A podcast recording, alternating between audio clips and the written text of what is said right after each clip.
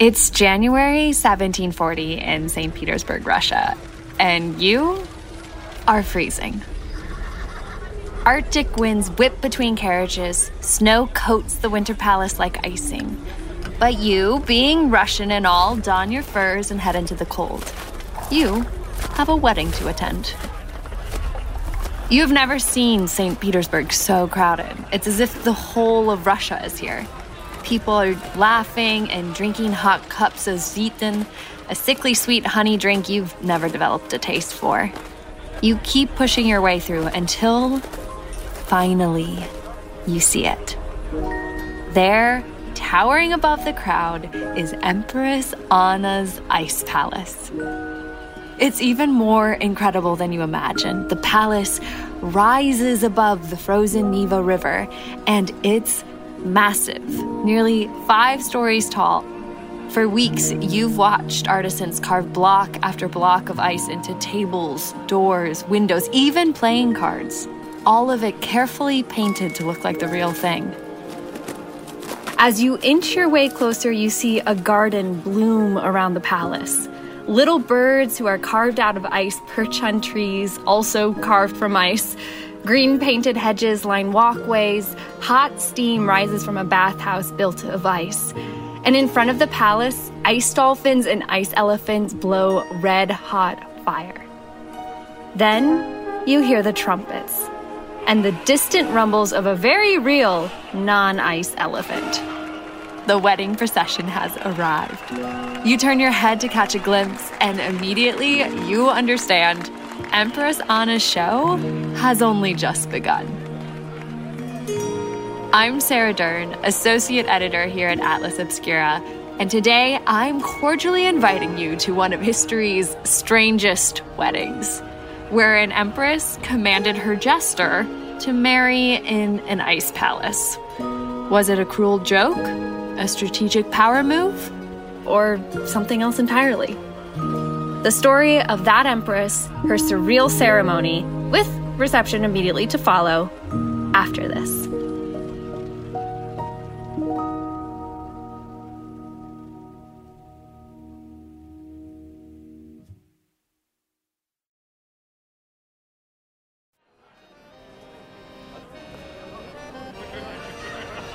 We are definitely going into the Ice Palace in a minute. We're not missing this wedding, but first I need to give you just a little bit of context. So grab another hot cup of that sweetened drink and join me around the fire breathing ice elephant.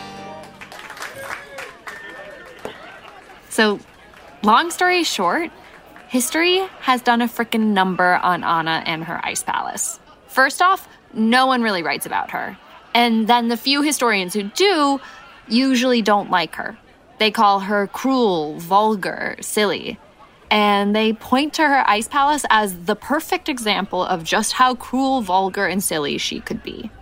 Her decade long reign has essentially been turned into a historical footnote, one many would say you could just skip.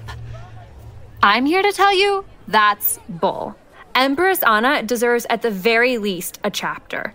She deserves to be studied and written about. And when I started chipping away at all the misogyny baked into her story, I found a far more human picture of a woman who turned pageantry into power. So let's go back in time. 10 years before Empress Anna ordered the construction of this ice palace. It's the year 1730. Let's say you're a Russian noble. Congrats! You're in the top 0.1% of society. Well done, you. Oh, and you're a man. Duh. Or else you'd have like no power. But unfortunately, today you're a little stressed out because on January 30th of 1730, the young emperor, Peter II, died. but it gets worse. Peter II just happened to be the last of the male descendants of the Romanov dynasty, which means you and the other nobles have to choose a female Romanov to rule Russia. No. The nobles choose Anna because they believe as a woman she will be very easily manipulated, uh, because sexism is unfortunately very alive and real in 18th century Russia. That's Russian historian Jacob Bell from the University of Illinois. He's one of the few scholars who not only writes about Anna, but defends her. So, up until this point, Russia has not really had a formal woman ruler since uh, about the year 1000. yeah, that's over 700 years. And Anna, honestly, is a bit of an odd choice. She's a backwater princess with little claim to the throne, but that's why you and your noble friends think she's kind of perfect. A 37 year old who doesn't know a thing about court life. She's gonna be so easy to manipulate.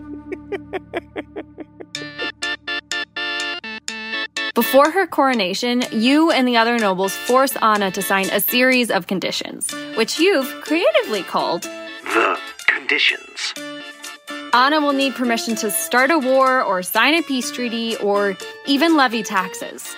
Every czar before Anna has ruled with absolute power. But Anna's like, yeah, sure, whatever, I'll sign it. And you rub your hands together all villain like. Then, in February 1730, you watch and clap as Anna's crowned Empress of all Russia. But here's the thing Anna isn't so easily manipulated. Some of your noble frenemies turn against you and rally to her side. Traitors. Damn it! Anna also gains the support of the local guards regiment. The army in St. Petersburg. She has an army now, and you, my friend, do not.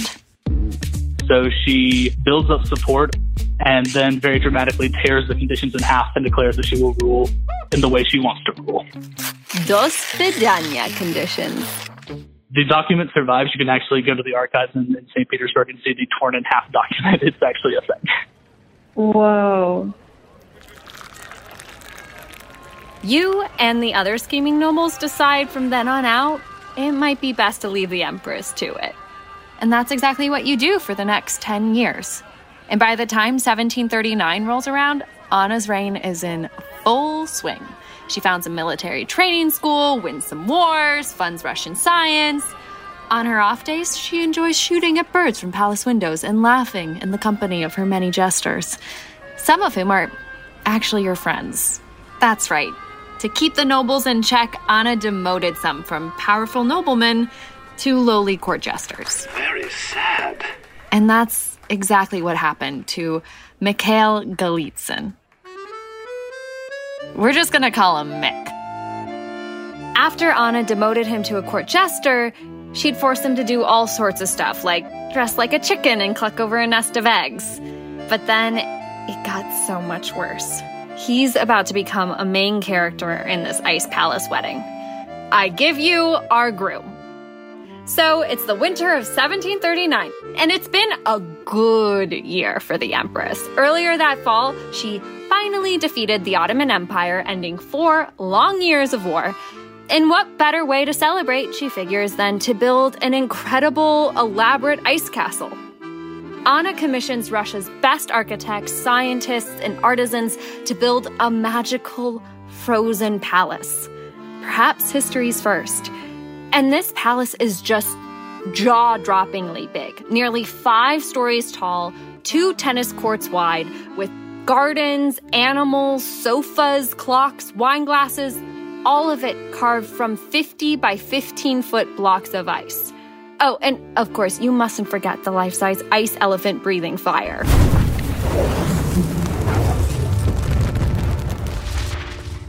If you like put yourself in the like shoes of an attendant for a second, you walk into a literal castle palace made totally out of ice that has just been built on the whim of this woman. And so I, I feel like that there's something very awe-inspiring about that. There's something very, you know, look at what I can do. I can literally control the elements um, mm. Therefore, you should serve me. And now, come on, you know these extravagant displays of power aren't anything new for Russian rulers. I mean, you and the rest of the nobles heard all the stories about Peter the Great's drinking club, the so called Jolly Company, where members would get plastered, hold mock baptisms with vodka, and use priceless portraits for target practice. So there's definitely this tradition of this kind of what we might even call like absurd displays of like partying and wealth. Um, but there's like a purpose to it. like there's a method to the madness, and that is to show off the opulence.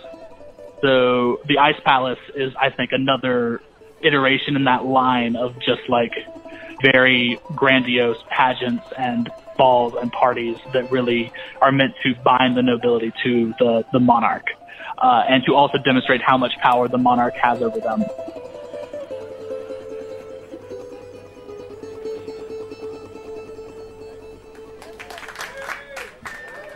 And since Anna's gone to all this trouble to build an ice palace, she figures what better way to show it off than a wedding? Enter our BFF Mick.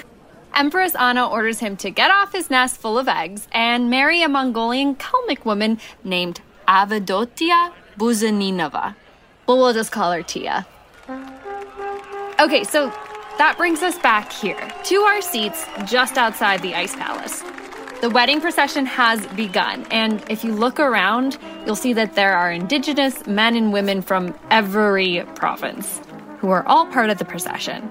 And all of this, forcing Mick and Tia to marry, forcing indigenous people to be part of it, it's all a way for Anna to show off her power. And yeah, this is, of course, majorly effed up. And yet, here we all are. There's working class people here gathered for the spectacle, and you and your other noble buddies are here too, wrapped in your furs. The trumpets sound, sleds pulled by pigs, camels, and wild boars convey some 600 indigenous Russians towards the ice palace. And then, towering above us, comes an elephant. And on its back, inside a cage, are Tia and Mick. The couple is ushered inside the ice palace where they are brought to an exact icy replica of Anna's own royal bedchamber, complete with a cozy ice duvet. There's a rumor floating around the palace that Tia even traded a pearl necklace for a coarse, cheap blanket just to survive the night. And apparently, guards stood posted at the doors to ensure the couple wasn't interrupted or allowed to escape.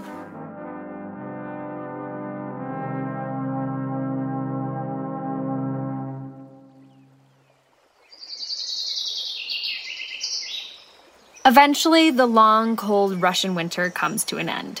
As spring blooms in the year 1740, the ice palace slowly melts away into the Neva. And later this same year, Empress Anna herself dies, painfully and slowly from kidney stones. Though initially her sexist doctors tell her it's just menopause. No one really knows what happens to Tia and Mick after their wedding. Honestly, no one ever asked he and Mick how they felt about the whole affair. Their voices are lost to history.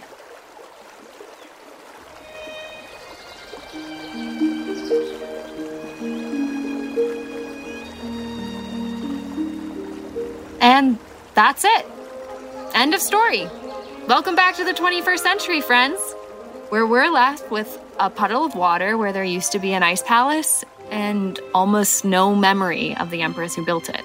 The, the ice palace, to me, fits into the kind of the reclaiming of Anna Ivanovna because we have to we have to think of her not as you know this this party girl having a good time, but rather a very calculating um, individual who knows how to channel her wealth into respect and into power.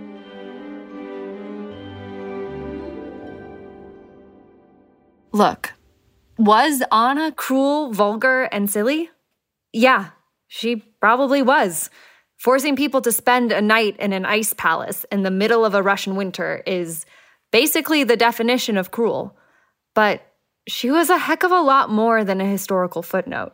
Empress Anna was a political operator, a military tactician, an impressive diplomat, a lover of the arts, and she created the playbook for how empresses could seize power the next half of a century is dominated by uh, women who follow Anna's example uh, very deliberately. After Anna, Empress Elizabeth ruled for more than 20 years. And then a little someone named Catherine the Great ruled for more than 30 years. Both women took control in almost the exact same way Anna did. All three women got some nobles on their side, secured the military support, and took the crown. They even followed Anna's lead and wore the same outfit a traditional male guards uniform a little act of cross dressing to remind Russia who was in charge. Anna left behind a legacy And unlike a certain ice elephant, that legacy didn't melt away four months later.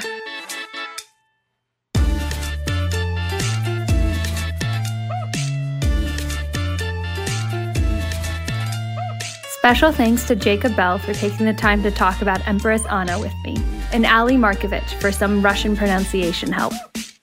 Our podcast is a co production of Atlas Obscura and Witness Docs. This episode was produced by Sarah Wyman and edited by John Delore. Our production team includes Dylan Thuras, Doug Baldinger, Chris Naka, Camille Stanley, Willis Ryder Arnold, Manolo Morales, Baudelaire, Gianna Palmer, Tracy Samuelson, Casey Holford. This episode was sound designed by John Delore.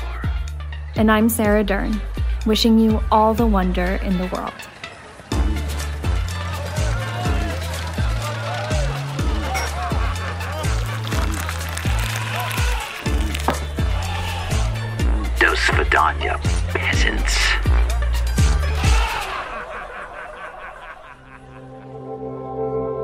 Witness Docs from Stitcher.